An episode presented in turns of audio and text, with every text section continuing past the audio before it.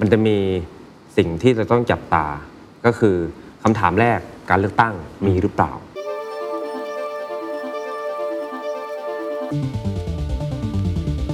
คุณประยุทธ์ถูกศาลสั่งหรือปฏิบัติหน้าที่อืมแล้วคุณประยุทธ์ก็มารักษาราชการแทน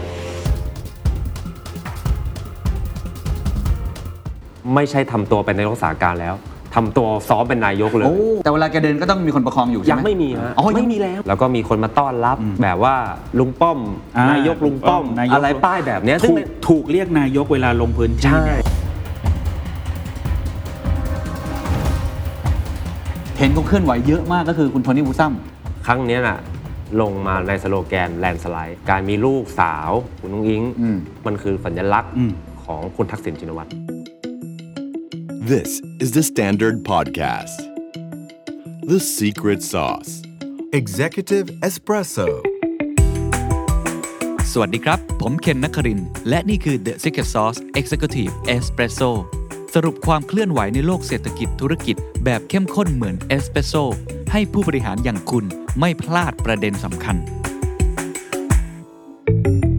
เลือกตั้งใหม่ นายกใหม่ รัฐบาลใหม่ การเมืองปี 2023 จะมีหน้าตาเป็นอย่างไร วันนี้จะชวนคุยกันเรื่องนี้นะครับ รายการ The Secret Sauce วันนี้อาจจะแปลกตาไปนิดหนึ่งฮะเพราะว่าผมจะคุยกันเรื่องการเมืองไทย ผมเชื่อว่าทุกท่านที่เป็นนักธุรกิจเป็นคนทำงาน ติดตามการเมืองไทยอยู่แล้ว แต่วันนี้เราจะมาพูดในมุมที่ว่าการเมืองมันกระทบกับเศรษฐกิจ กระทบกับนักธุรกิจอย่างไร เพราะว่ามันกำลังจะมีจุดเปลี่ยนเกิดขึ้น บางคนบอกว่า การเมืองไทยอยู่บนปากเหวครับ ไม่รู้ว่าจะมีการเปลี่ยนแปลงอย่างไร การแย่งชิงอำนาจ การเปลี่ยนขั้วอำนาจ มันก็จะเปลี่ยนวิธีคิดของเรา ในการดำเนินนโยบายทางธุรกิจถูกไหมฮะรวมทั้งการดึงดูดการลงทุน เรื่องราวต่างๆ เหล่านี้ ผมว่าน่าสนใจมาก ก็เลยชวนน้องๆในทีมนี่แหละครับไม่ใช่ใครอื่นไกลฮะมาคุยกันน้องอ๊อฟแล้วก็น้องเอกครับสวัสดีครับสวัสดีครับสวัสดีครับสวัสดีครับพี่เคนถามก่อนสองคนนี้เคยดูรายการพี่ไหมดูสิดูสิครับไม่ดูไม่ได้ดูสิคครัรับบตอนล่าสุดคือ ออฟกอบกอบตอนล่าสุดมาเฟเตอรี่ โอ้โหอย่างไกลเลย ไกลมากคือมันเยอะมันเยอะ เขาเห็นพี่เคนสัมภาษณ์คนเยอะมากเออ อ่านรายการทุกวันน่ะ ครับครับแต่ว่าวันนี้ที่ชวนน้องๆสองคนนี้มาแหละคุณอาจจะคุ้นหน้าคุ้นตา รายการ The Power Game แต่เมื่อกี้ กะว่าจะถามพี่เคนกลับคืนเหมือนกันครันะบว่าเดี๋ยวพอเกมตอนล่าสุดคุยเรื่องอะไร เป็นรูป Miss Universe อ่าอ่าโอเคโอเคแสดงว่นายกคนละครึ่งครับอ่าใช่ไหมโอเคถูกต้องถูกต้องเดี๋ยวนี้เราคุยกันด้วย โอเคครับ ซึ่งวันนี้เดี๋ยวคงเปิดประเด็นอย่างนี้ก่อนเพครับราะเมื่อกี้เปิดหัวไปแล้วว่า ปีหน้า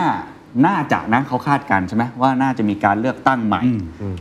แล้วไม่รู้ว่านายกคนเดิมหรือเปล่า หรืออาจจะเป็นนายกใหม่ครับแล้วก็รัฐบาลใหม่ครับนะก็เลยเริ่มต้นอย่างนี้ก่อนอะให้ออฟเปิดประเด็นก่อนแล้วกันว่า ตอนเนี้ยการเมืองไทยปีหน้าเวลาเขามองกรอบเนี่ยการเปลี่ยนแปลงเนี่ยมันมีอะไรที่น่าจับตาบ้าง แน่นอนคือการเลือกตั้งครับ อืม แต่ว่า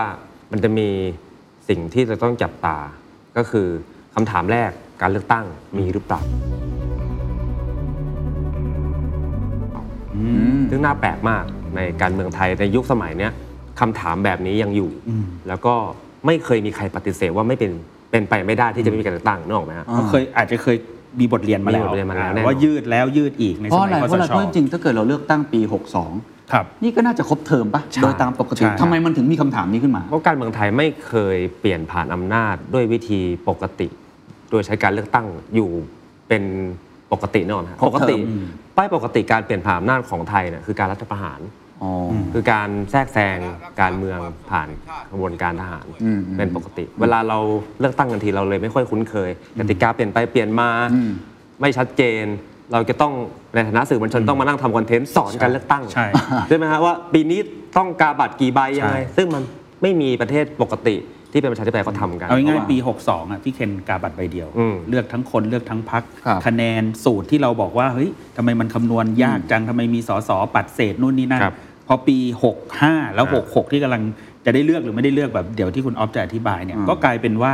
กติกาใหม่อีกครับบัตรสองใบการคำนวณอีก อืมกฎหมายก็ไม่รู้ห้าร้อยก็ยังไม่รู้เลย กฎหมายก็ไม่รู้ว่าจะเรียบร้อยยังไงอ่า อะก็เลยกลายเป็นคำถามเหมือนที่ออฟ บอกว่าเฮ้ยจะได้เลือกไหมแต่คราวเขาเนี้ยมันจะตอบยังไง การจะตอบคำถามนี้ว่าจะได้เลือกหรือไม่เลือกมันขึ้นอยู่กับอะไร มันกลายเป็นว่ามันเป็นข้อสังเกตที่ถ้าทางธุรกิจอาจจะเป็นความเสี่ยงแล้วกันครับอ๋อมันคือมันไม่ใช่ว่าดำเนินไปสู่การเลือกตั้งแบบที่เราเห็นในการเมืองสหรัฐ เราเห็นในการเมืองประเทศตะวันตกอืมที่มันจะครบเทอมแล้วการเลือกตั้งแล้วแค่มาดูว่าใครได้คะแนนมากกว่าน้อยกว่าอืมแต่การเมืองไทยมันต้องดูว่าคุณจะมีการเลือกตั้งหรือเปล่าด้วย อันนี้เป็นปัจจัยที่เป็นความเสี่ยงที่มันจะเกิดขึ้นในการเมืองไทย ซึ่งถามว่ามันเกิดมันลอยๆไหมไม่ลอยๆนะครับอืมมันมีคำพูดให้สัมภาษณ์ใช่ใช่จากรัฐมนตรีดีเอสว่าเอ้ชัยวุฒิคุณชัยวุฒิธนาคมานุสรณ์เขาให้สัมภาษณ์ว่าอะไรครับก็อยู่ดีๆก็ตอนนั้นเรื่องอะคุณประยุทธ์อยู่ในศาลใช่ว่าจะได้อยู่ต่ออีกอืมหรือเปล่าก่อนตัดสินก่อนศาลรัฐธรรมนูญใช่ตัดได้สินครับเวลานั้นก็ก็เหมือนแบบหลุดขึ้นมาว่าเออถ้าไอ้นี่มากก็ระวังไม่ได้เลือกตั้งโอ้อะไรแบบนี้เหมือนตอนนั้นมีคำพูดอย่างนี้เหมือนตอนนั้นได้ด้วยอยากจะปราม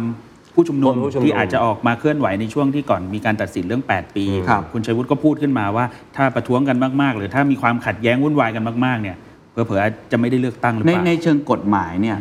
ทำไมมันถึงมีเรื่องนี้ด้วยว่าเลือกหรือไม่ได้เลือกมันเป็นเรื่องกฎหมายลูกหรือมันเป็นเรื่องของอะไรครับมันถ้าตามกฎหมายในการเลือกตั้งมันต้องมีอยู่แล้วอ่าแต่ว่าครั้นี้ยเรื่องทางการเมืองไทยมันไม่ใช่เรื่องกฎหมายละมันเป็นเรื่องทางการเมืองที่มีได้เสมอ อย่างเช่นพอหลังคำสัมภาษณ์นี้รัฐมนอ่าโฆษกกระทรวงกลาโหมก็ออกมาให้สัมภาษณ์ว่า ยืนยันกองทัพจะไม่รัฐประหาร ซึ่งคนไทยส่งบอกว่าต่อเฮ้ยยืนยันทีไรทำทุกทีเลย แต่ว่าอยู่เฉยๆดีกว่าใช่ใช่แต่อาจารย์สุรชาติบำรุงสุขก็เคยบอกว่าเนี่ยคำสัมภาษณ์แบบเนี้ยคุณเคยเห็นในประเทศประชาธิปไตยที่เจริญแล้วไหมอ่าว่ากองทัพจะยืนยันว่าไม่รัฐประหารมันอเมริกาจงๆไม่มีเมืองมันเอาหลายประเทศไแล้วนที่ปกครองระบอบประชาธิปไตยเราไม่เคยเจอ ถ้าอย่างนั้นถามแทนทุกท่านที่ฟังอยู่ว่าดูสัญญาณยังไงบ้าง หลังจากนี้ว่าจะมีหรือจะไม่มีมันมีตัวชี้วัดอะไรที่จะบอกนอกจากคำสัมภาษณ์แบบไม่เป็นทางการไหมจริง ๆ สัญญาณหนึ่งที่เมื่อกี้พูดก็กลายเป็นประเด็นขึ้นมาจากรัฐมนตรี DES เพราะถือว่าเป็นแกนนำในรัฐบาลอืมแต่อันหนึงที่สำคัญอีกอย่างหนึ่งก็คือกฎหมายลูก ในสภาเนี่ยที่ต่อสู้กันมาก่อนหน้านี้ว่าชิงไหวชิงพริบกันนะครับพี่เคนอืมว่าจะเอาหารร้อยหรือหาร 500 จะกลับไป ด้วยสูตรแบบไหน เพราะว่าจะมีผลต่อพักเล็กพักใหญ่ครับจะมีผลต่อการจับมือจับขั้วรัฐบาลอืมแล้วอาจจะถึงขั้นพลิกขั้วได้ เพราะฝ่ายฝ่ายค้านเวลานี้อย่างเพื่อไทยหรือพักใหญ่ๆเนี้ยก็คาดหวังเหมือนประโยคแลนด์สไลด์อะเดี๋ยวเราจะว่ากันต่อใช่ไหมอืมแต่ว่ากฎหมายเนี้ยเวลาเนี้ยครับอยู่ในศาลสารรัรัฐฐธรรมธรรมนูนูญญซึ่งก็ยังไม่รู้ว่าจะออกมารูปไหนอืมศาลเนี่ยรับวินิจฉัยอืมแต่ว่าผลของคำวินิจฉัยเนี่ยผมคิดว่าสำคัญครับก็จะส่งผลต่อการเลือกตั้งต่อว่าพรรคเล็กเนี่ยเขาไปยื่นร่วมกับสว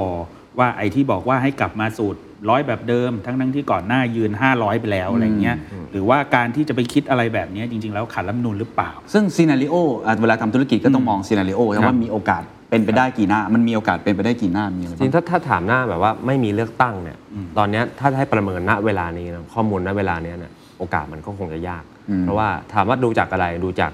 นักการเมืองแหละครับอ่า สัญญาณการเตรียมพร้อมของนักการเมืองที่เขาเตรียมพร้อมกันแบบเขาเรียกว่าเตรียมสู้เต็มที่อ่าภูมิใจไทยขยับแรงมาก เพื่อไทยขยับเพื่อไทยแรงมากก้าวก้าวไกลก้าวก็ไกลเริ่มก็อ่าออกนโยบายอ่ามีมีข่าวการเมิดรวมอ่าชาติของพัฒนากล้ากล้าพัฒนาชาติใช่อะไรอ่าอย่างนี้เป็นต้นเพราะถ้าดูสัญญาณนักการเมืองแสดงว่าเขามีความมั่นใจระดับ การย้ายระดับขั้วสูงย้ายข้างย้ายพัก การเปิดตัวผู้สมัครครับอย่างเมื่อวานนี้พลังประชารัฐก็เปิดแล้วครับ21 ผู้สมัครสสภาคใต้ครับซึ่งก็เหมือนกับการเปิดเพื่อจะบอกว่าเฮ้ยมีผู้สมัครหน้าตาแบบนี้ หรือว่าความพร้อมเริ่มเกิดขึ้นในแต่ละภาคแล้วนะอืมใครที่ยังไม่ตัดสินใจไงพี่เคนว่าจะอยู่พักไหนสังกัดไหน หรือใครคิดจะย้ายนะคุณไม่มีที่แล้วนะอืมเพราะแสดงว่าสัญญาณการเลือกตั้งเนี่ยมันเริ่มใกล้เข้ามาแล้วนะอืมเพราะขนาดพักใหญ่ยังขยับขนาดนี้ ถ้าจะมีการเลือกตั้งนี่คิดว่าน่าจะประมาณช่วงไหน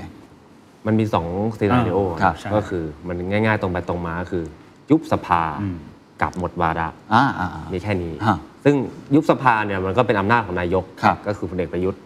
ท่านจะยุบเมื่อไหร่ก็ได้ ตอนนี้ท่านก็ยุบได้อ่าเพราะอำนาจอยู่ในคืมืออถือท่านว่าเป็นอำนาจทางการเมืองครับโดยแท้ๆของนายก ครับเงื่อนไขที่เขาจะยุบหรือไม่ยุบเนี่ยมันก็อยู่ที่คราวนี้มัน แต่เขามอง ใช่เขามองการเมืองว่าเขาจะใช้จังหวะเวลาตรงไหน ถ้าให้ประเมินแบบ นักวิเคราะห์การเมืองตอนนี้เขาจะแน่นอนคนมีอำนาจแต่ต้องการมีอำนาจให้ยาวที่สุดใช่ไหมอืมเพราะการมีอำนาจเนี่ยมันทำอะไรได้หลายอย่างครับเขาคงไม่รีบยุบ แต่คราวนี้มันก็จะมีปัจจัยอื่น ๆ เช่น ความขัดแย้งกันระหว่างสองพี่น้องต่างๆ หรืออะไรแบบนี้หรือมันจะมีสิ่งหนึ่งที่เป็นคำหลุดออกมาครับของคุณประวิทย์อืมซึ่งแม่น เพราะว่าก่อนหน้าเนี้ยตอนที่คุณประยุทธ์จะถูกศาลยื่นว่าครับจะไปต่อหรือว่าพอแค่นี้เนี่ยคุณประคุณประวิทย์ก็หลุดให้สัมภาษณ์ หลุดออกมาว่า อุ๊ยนายกเป็นอีก 2 ปี อ่าอยู่ถึงปี 68 อยู่ถึงปี68 ซึ่งมันแม่นก็ก็แม่น คราวเนี้ยก็เลยคิดต่อว่าเอ้ยเคยหลุดอีกสรุปว่าจะยุบสภาหลังอาจอ๋อจะนี่คือจริงๆไม่อาจจะสัญญาณบังชัดเจนอาจคือจะถ้าบังเอิญหรือเปล่าถ้าจะบอกว่าแม่น ถ้าคุณประวิตรหลุดเนี่ย หรือว่าเผลอพูดอะไรออกมาเนี่ยมีแนวโน้มนั่นน่ะเป็สิไปได้ก็เลยแบบเพราะเป็นเพราะว่าเป็นคนใกล้ตัวนะอ๋ไงพี่เคนอแล้วครั้งนี้เขาหลุดมาว่าอะไรนะฮะหลุดบอกว่ายุบสภาหลังเอเปกอ่าอ่าซึ่งจริง ๆ ก็หลุดก่อนเรื่อง 8 ปีด้วยซ้ำใช่ครับอ่าอนาคตแต่เราไม่รู้ว่าหลังเอเปกนี่หลังเท่าไหร่ใช่อ่าเพราะเลนส์ยาวมากก็ตั้งแต่หลังเดือนพฤศจิกายนไปจนถึงเดือนมีนาคมอืมเพราะว่ามันจะหมดวาระวันที่ 23 มีนาคมใช่ครับครับก่อนวนก่อนเลือกคราวนี้ตั้งถ้ามันหมดวาระ แบบ 23 มีนาคม การเลือกตั้งมันถูกกำหนดแล้วใช่โดยกกตใช่เราจะกาบัตรลงคะแนนกันวันที่ 7 พฤษภาคม กรณีที่หมดวาระไม่มีการยุบสภานะคครัรับบครับคุณประยุทธ์ก็อยู่ไปจนถึงวันที่ 23 มีนาคม แล้วก็รัก เขาเรียกว่ารักษาราชการปฏิบัติหน้าที่ปฏิบัติหน้าที่ต่อไปตามรัฐธรรมนูญตามรัฐธรรมนูญจนเพราะว่าต้องกจะมีกต้องลืกต้องไม่ขาดช่วงการบริหารประเทศไงครับพี่โดยหลักการของกฎหมาย หมายถึงว่าต่อให้คุณหมดวาระคุณยังต้องบริหาร แต่คุณจะมีอำนาจจำกัดลง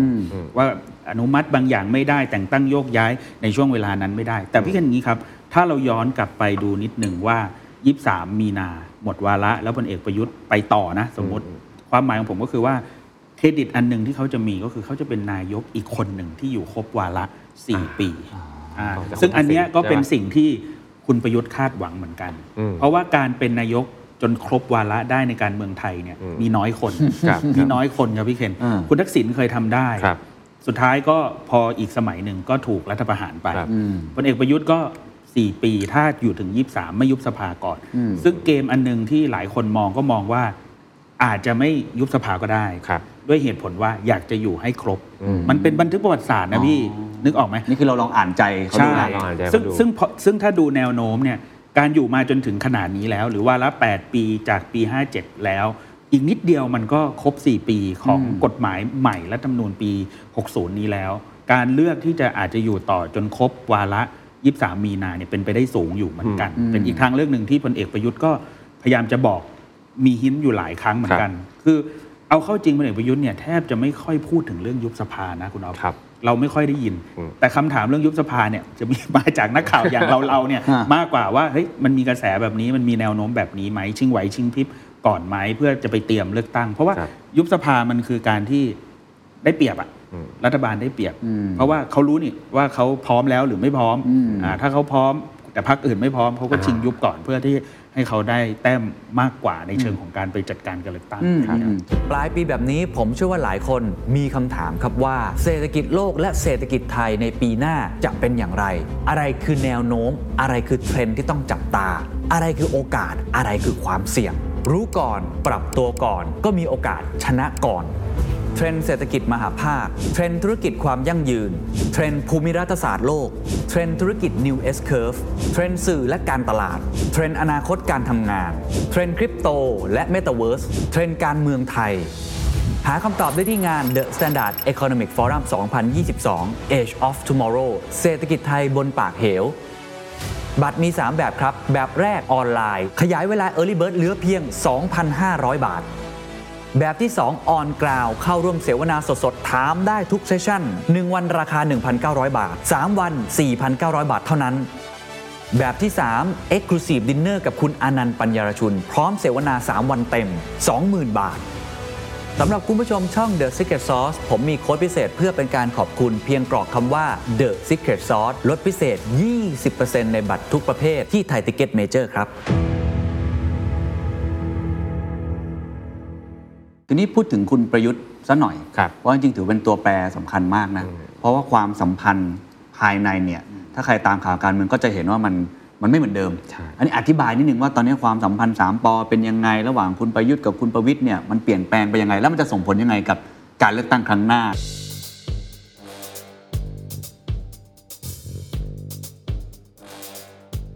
จริงๆความจริงถ้าเล่ามันจะย้อนไปไกลมากถ้าจำกันได้สั้น ๆ ก็คือตั้งแต่คุณธรรมนัฐอืม จะล้มนายกกลางสภาอ่าอ่าแล้วมันก็เริ่มมีความสงสัยว่าคุณคุณคุณอย่างคุณธรรมนัฐจะทำเองโดย ไม่มีไม่มีใคแบ็คหรือเปล่าไม่มีแบ็คเหรอใช้คำกันง่ายๆแบบตอนนั้นก็จะเป็นทฤษฎีขึ้นมาสงสัย เพราะว่าก่อนหน้าเนี้ยความสัมพันธ์ระหว่างคุณประยุทธ์กับคุณประวิตยมันมันเหนียวแน่นมากๆเขาเรียกสามปอเป็น สามขาที่แข็งแรง เพราะคุณประยุทธ์พูดให้สัมภาษณ์สื่อหลายครั้งว่าไม่มีวันที่ใครจะมาพลากจากเราจริงจากกันรักกันจริงไปจนวันตายอะสมมติจริงๆอะไรอย่างเงี้ยคือความรักเขาเหมือนแสดงออกมาจากท้องเดียวกันด้วยซ้ำเดี๋ยวแน่นใช้ขนาดคำนี้เลยออเพราะฉะนั้นเราคิดไม่ออกว่าเขาจะทะเลาะกันจริงไหมจนมันมีปรากฏการณ์แรกเกิดขึ้น แล้วมันก็มีหลายดอกตามมา ตั้งแต่ปลดคุณธรรมนัฐโดยที่คุณประวิตยไม่รู้ แล้วก็มาเรื่อยๆ จนมันชัดเจนที่สุดเนี่ยก็คือล่าสุดอืมที่ คุณประยุทธ์ถูกศาลสั่งหยุดปฏิบัติหน้าที่อืมแล้วคุณประวิทย์ก็มารักษาราชการแทน มันก็มีความระหว่างนั้นมันมีความขัดแย้งกันมาตลอด มีมีแผลให้เห็น เช่นมีพักเกิดใหม่อ่าที่รู้กันว่าเป็นพักที่ตั้งขึ้นมารองรับคุณประยุทธ์อะรวมไทยสร้างรวมชาไทติยสร้างชาติพูดชื่ออย่างนี้ได้เป็นต้นอืมอย่างเงี้ยมันเห็นจังหวะ หรือยิ่งตอนเป็นรัฐมนตรีอะเป็นคุณประวิทย์เป็นนายกรักษาการ ยิ่งชัดเจนเออไม่ใช่ทำตัวเป็นนายกรักษาการแล้ว ทำตัวซ้อมเป็นนายกเลย โอ้ ปฏิบัติหน้าที่ ซ้อมใหญ่ด้วยนะซ้อมีคนบอกว่าซ้อมใหญ่ โอ้โหแล้วเออแต่เวลาแกเดินก็ต้องมีคนประคองอยู่ใช่ยัไหงมไม่มีฮะอ๋อไม่มีแล้วไม่มีแล้ว อ่า คือใจมันดันแรงปรับลุคเขามีคำนี้ขึ้นมาปรับแกลุคแกพูดคำนี้เลยใจมันดันแรง อ่าใจก็ ต้องใช้ใจบันดาลแรงคือมันกระชุ่มใจกมันระชวยดันแรงแกพูดคำนี้เหรอใช่ไม่ใช่แรงบันดาลใจ ใจมันดันแรงแกพูดเพคำราะนี้แรงแกไม่มีไงแกบอกที่แกทำทั้งหมดได้เนี่ยเพราะแกใจใจบันดาลโอ้อ่าแอมบิชันมันพุ่งเลย มันมีศัพท์แบบเนี้ยเกิดขึ้นจากคุณประวิทย์ซึ่งโดยปกติจะตอบแต่คำว่าไม่รู้ไม่รู้ไม่รู้ไงอ่าเพราะว่าหลังๆเห็นแกตอบนักข่าวดีนะใช่อย่างตอนจำได้ว่าช่วงนั้นก็คือมีข่าวว่าโทรหาคุณชัดชาติใช่ไหมมีจังหวะที่ดี แม้กระทั่งหลาย ๆ เรื่องอย่างเช่นล่าสุดที่ กรณีของคุณนอุดมอ่าอ่าอ่าที่เป็นเรื่องเป็นอ่าราวมีเซลท่านนายกบ้างแหละอ่าคุณประวิทย์ออกมาไม่รู้อะทีมงานผมว่าทีมงานเขาเก่งอืมให้ข่าวมาเลย คุณประวิทย์ให้ในข่าวว่า มันเป็นเรื่องของการแสดงมันเป็นเรื่อง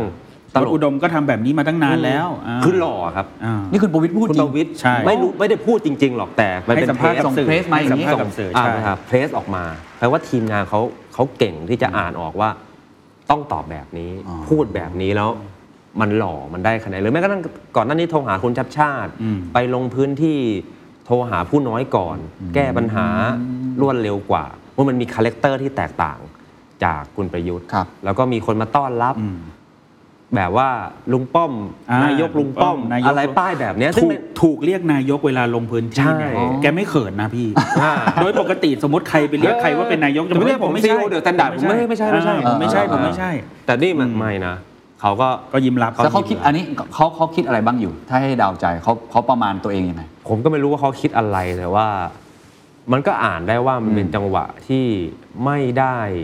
ถ้าโดยปกติมันมันมองได้สองแง่เพราะต้องให้ความเป็นธรรมท่านด้วยอืมแง่หนึ่งก็เตรียมตัวเป็นนายกเองแล้วแหละอืมอืมอีกแง่หนึ่งมันก็อาจจะเป็นการเอ้าตอนนั้นยังไม่รู้ว่าศาลจะตัดสินยังไงครับเพราะฉะนั้นวาง character ให้มันดีไว้ก่อน คือพูดง่ายๆคือเป็นเป็นผู้ผู้นำนำไว้ปรับก่อน ปรับ look ใหม่ให้คนรู้สึกว่าการเป็นผู้นำทางการเมือง อย่างเช่น อันหนึงที่ปรับไม่ได้ปรับแค่เรื่องคำพูดการให้สัมภาษณ์ ปรับการแต่งตัวด้วยอืมก็คือมาใส่กางเกงยีนอืมอ่าถ้าใครไปดูเนี่ยจะเห็นพลเอกประวิตรใส่กางเกงยีนปรับ look แล้วก็ปรับ look แล้วก็มีวิธีการพูดการเดินใหม่ทั้งหมดธรรมัดทะแมงขึ้นธรรมัดทะแมงแล้วก็มีทีมงานที่คอยแบบ support อะไรแบบ รวดเร็วกับกระแสอะพี่ถ้าเราสังเกตเห็นอย่างช่วงหนึ่งวอลเลย์บอลอ่าคนอื่นอ่าอ่าใช่พลเอกประวิตรใช่คือใช่ video call เลย video call ถูกถูกแล้วเร็วมากแล้ว action เร็วมากอะไรอย่างเงี้ยอย่างเราคุยกันอยู่วันเนี้ยเมื่อกี้พูดถึงคุณชัชชาติเออวันเนี้ยพลเอกประวิตรก็ไปลงพื้นที่คลองโอ่งอ่างไปเจอคุณชัชชาติอ่าซึ่งโดยปกติพลเอกประวิตรเนี่ยเดินคลองโอ่งอ่างเนี่ยจะเป็นนายกถูกไหมใช่คุณออฟเออจริงจริงนายกชอบไปคลองโอ่งอ่างนะเป็นผลงานเป็นผลงานผลงานเขาเคลมไว้อ่ครับเคลมไว้เป็นผลงานแต่วันเนี้ยพลเอกประวิตรไป แล้วไม่แล้วไปไม่ไม่ได้ไปธรรมดาอีกคุณชัชชาติไปต้อนรับอีก อืมแล้วก็เนี่ยมันมีความขัดแย้งเช่นล่าสุดที่ผมชอบมากเลย อืม ตลกมากคือหลังจากที่พลเอกประยุทธ์ปฏิบัติหน้าที่ได้นะแล้วก็เขาเรียกประชุมเพื่อจะเตรียมลงพื้นที่อืมแล้วก็พูดออกมาคำหนึ่งเลย ว่า ผมไปลงพื้นที่อะไม่ต้องมาต้อนรับ ไม่ต้องมีป้าย ไม่มีป้ายไม่มีคนมาถือป้ายไม่เอาอ่า ผมแข็งแรงพอดูแลตัวเองได้อ่าอะไรอย่างเงี้ยแบบเฮ้ยเอ้ยคำคำพูดนี้มันคุ้นๆเหมือนคุณชัดชาติพูดมาก่อนนะไม่มันเหมือนมันเหมือนที่กับอกว่าไม่ต้องมีป้ายไม่ต้องอะไรแต่ว่ามันไม่ไม่เทียบกันมันกับเทียบพลเอกประวิตยไงใช่อ๋อผมผมแข็งแรงในทางการเมืองไม่ต้องมาดูแลผมผมแข็งแรงไม่ต้องมาเหมือนเหมือนมันมีมันมีความแบบเฮ้ยฟังแล้วมันมันแซะมันมันลิงก์ไปถึงใครหรือเปล่าไปถึงใครหรือเปล่าเพที่ราะทุกครั้งที่ลงพื้นที่เนี่ยเหมือนคุณเอาพูดก่อนหน้า เราจะเห็นว่าคนไปต้อนรับพลเอกประวิตยอืมไปไปดูใน t ิ k t o k The Standard ได้ เราจะเห็นเลยคนร้องเพลง คนถือป้ายคนหอมแก้ม คนเข้ามากอด อะไรอย่างเงี้ย แล้วก็พลพลเอกประวิตยก็ปรับลุกเยอะ หมายถึงว่า แต่เดิมเนี่ยเราทำข่าวการเมืองกันมา เราจะรู้ว่าการจะไปเซลฟี่ การจะเข้าใกล้พลเอกประวิตยเนี่ยยากลำบาก เพราะลำพังแกเดินปกติเนี่ยมันก็เหนื่อยมันก็เหนื่อยแล้วอืมการที่คนใกล้ ๆ ตัวชาวบ้านจะเข้าไปขอเซลฟี่ไปอะไรเงี้ยยาก แต่ตอนหลังเนี่ยอย่างเคสที่หนองบัวลำพูแล้วก็มีประชาชนไปรอเออรับเสด็จ รับเสด็จเสร็จคุณประวิตยก็มาเจอประชาชนอืมครับซึ่งตอนนั้นไม่มีพลเอกประยุทธ์นะอืมแต่พลเอกประยุทธ์บอกมาเลยเซลฟี่ได้ถ่าย แล้วก็มีเห็นไหมคนมาบอกว่าเป็นแฟนคลับเป็น FC ขอถ่ายภาพด้วยอ่าอ่าอ่าผมว่ามันมีความเปลี่ยนแปลงอะไรบางอย่าง ระหว่างบรรทัดว่า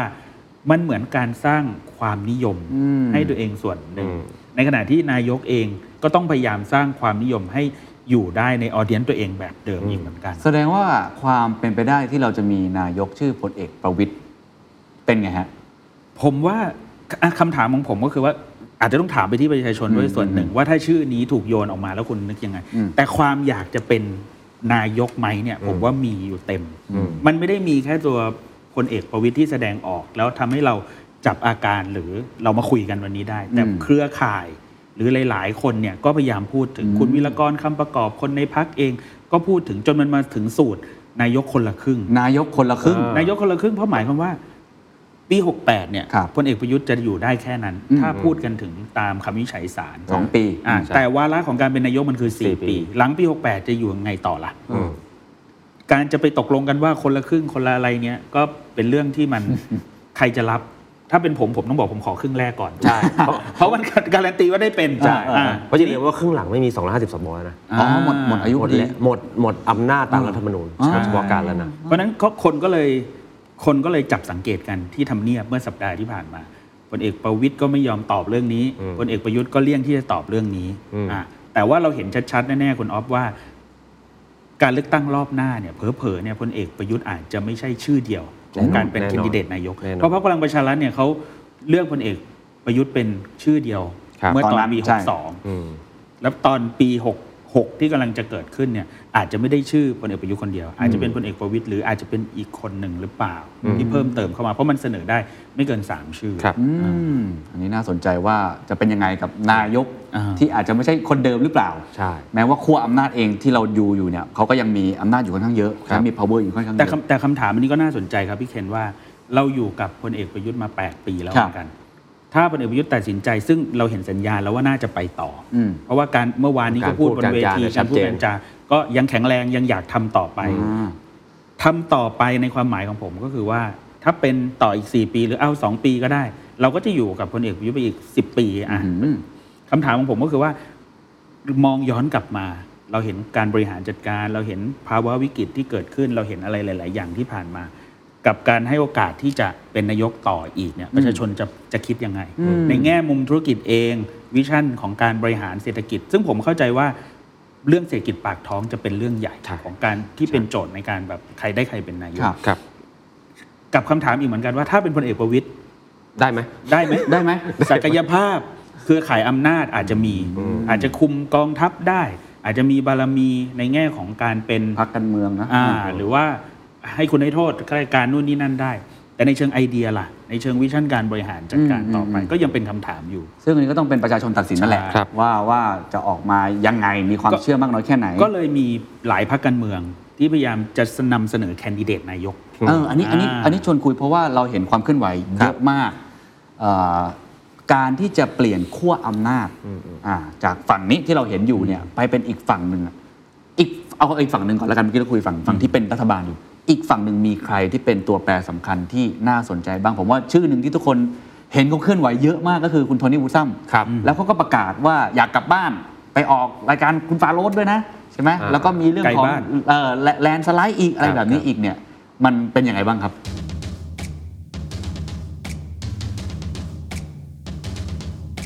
แน่นอนพักแต่งหนึ่ง แล้วก็ผมก็ยืนยันว่าพักเพื่อไทยตั้งแต่เป็นไทยรักไทยอืมโกงสนามเลือกตั้ง ไร้พ่ายอืมก็คือไม่เคยแพ้อืมอืมครั้งที่แล้วที่คุณประยุทธ์เป็นรัฐบาลเนี่ยพรรคเพื่อไทยก็ได้สสอันดับหนึ่งอ่าใช่ใช้จัดตั้งรัฐบาลไม่ได้เพราะฉะนั้นเขาเป็นพรรคอันดับหนึ่งของประเทศเนี้ยมายาวนาน แล้วก็ครั้งเนี้ยน่ะลงมาในสโลแกนแลนสไลด์แล้วไม่ใช่แค่สโลแกนเขามีเขาเป็นพรรคการเมืองที่มียุทธศาสตร์ในการทำการเมืองที่ที่เก่งอืมเขาก็เริ่มทดลองแลนสไลด์ไปเรื่อยๆ จริง ๆ ปรากฏการณ์คุณชัดชาติ มันถูกเคลมได้แต่เขาก็ไม่เคลมนะ มันก็เคลมได้ แบบไม่เต็มปากว่าคุณชัดชาติลงอิสระ อืม ก็ไปเริ่มที่ภาคอีสานครับตามนายกอบจต่างๆสองจังหวัด อืมก็ได้แลนด์สไลด์แบบ เป็นจังหวัดที่ตัวเองก็แพ้มาก่อนแล้วก็แชมป์เก่าก็คือพรรครัฐบาล ใช่ ตัวเองชนะแบบแลนด์สไลด์อะไม่ได้ชนะแบบนิดเดียวนะอ่าๆมันก็ย้ำว่าเฮ้ยแลนด์สไลด์ไม่ใช่ราคาคุย อ่านี่คือเรื่องจริง การมีลูกสาวคุณอุ๊งอิ๊ง อืม ขึ้นมาจะเป็นแคนดิเดตเบอร์หนึ่งหรือเปล่าไม่รู้ แต่ว่ามันคือสัญลักษณ์อืม ของคุณทักษิณชินวัตร ว่านี่คือพรรคการเมืองคือเลือดแท้อะ เลือดแท้ไม่ได้มีอะไรผสม การมีคุณหญิงพจมานโผล่ขึ้นมามันเป็นการส่งสัญญาณถึงสสในพรรคการเมืองของตัวเองรวมถึงพรรคอื่นๆเขารู้นี่คือหัวหน้าพรรคตัวจริง คนนี้คือคนที่ใหญ่กว่าทักษิณชินวัตร คนนี้ปรากฏตัว เอาจริงเว้ย คุณทักษิณก็ยอมรับมาตลอด ใช่รู้สึกก็ยอมรับมาตลอด ไม่ได้อายที่จะว่าจะจะว่าตัวเองกลัวเมียหรืออะไร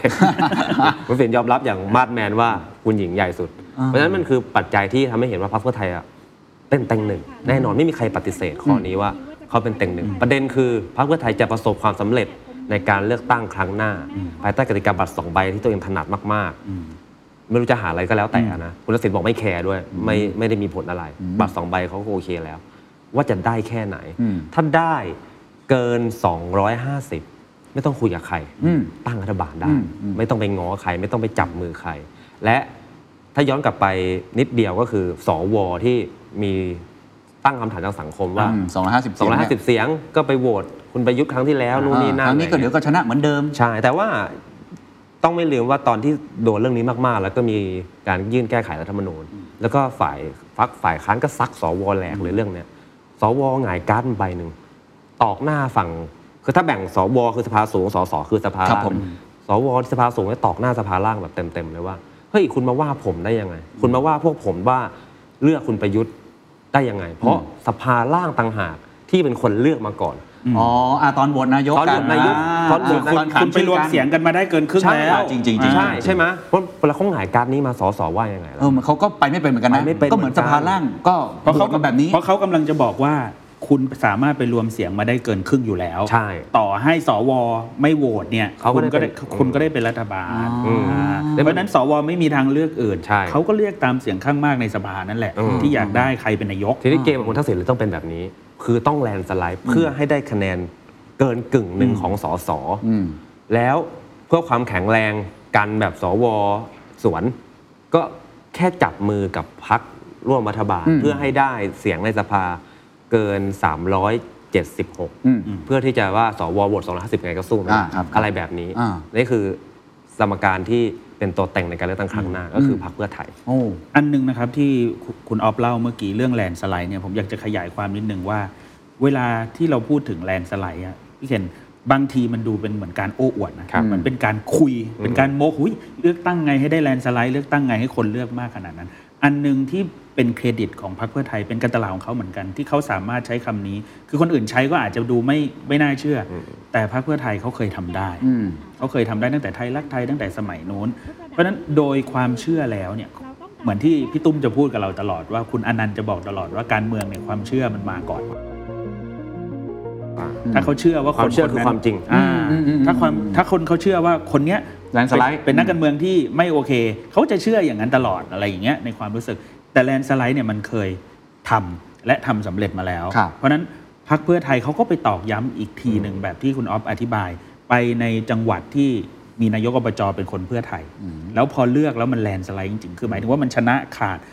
ล่าสุดอย่างที่อบจที่ร้อยเอ็ดครับอืมชนะกันแบบหลักแสนกับหลักหมื่นอืมอืมซึ่งมันห่างกันห่างกันเยอะมาก เขาก็ยังยิ่งตอกย้ำเข้าไปอีกแล้ว ตอกย้ำไม่เท่าไหร่ เขาเอาคุณอุ้งอิงเนี่ย ไปเดินด้วยอืมพอไปเดินเสร็จเนี่ยมันก็สองเท่าในเชิงความรู้สึกก็คือว่าเพื่อไทยเคยทำได้ ลูกสาวคุณทักษิณมาเดินให้อีก กระแสบารมีทักษิณยังมีอยู่หรืแล้วอเปล่ากลยุทธ์ของคุณทักษิณนี่ก็ถือว่าไม่เบานะ ตอนนี้ไม่เบาถือว่าได้คะแนนไปเยอะเหมือนกัน แล้วไอ้กลยุทธ์เรื่องกลับบ้านเนี่ยใช้มาทุกรอบทุกครั้ง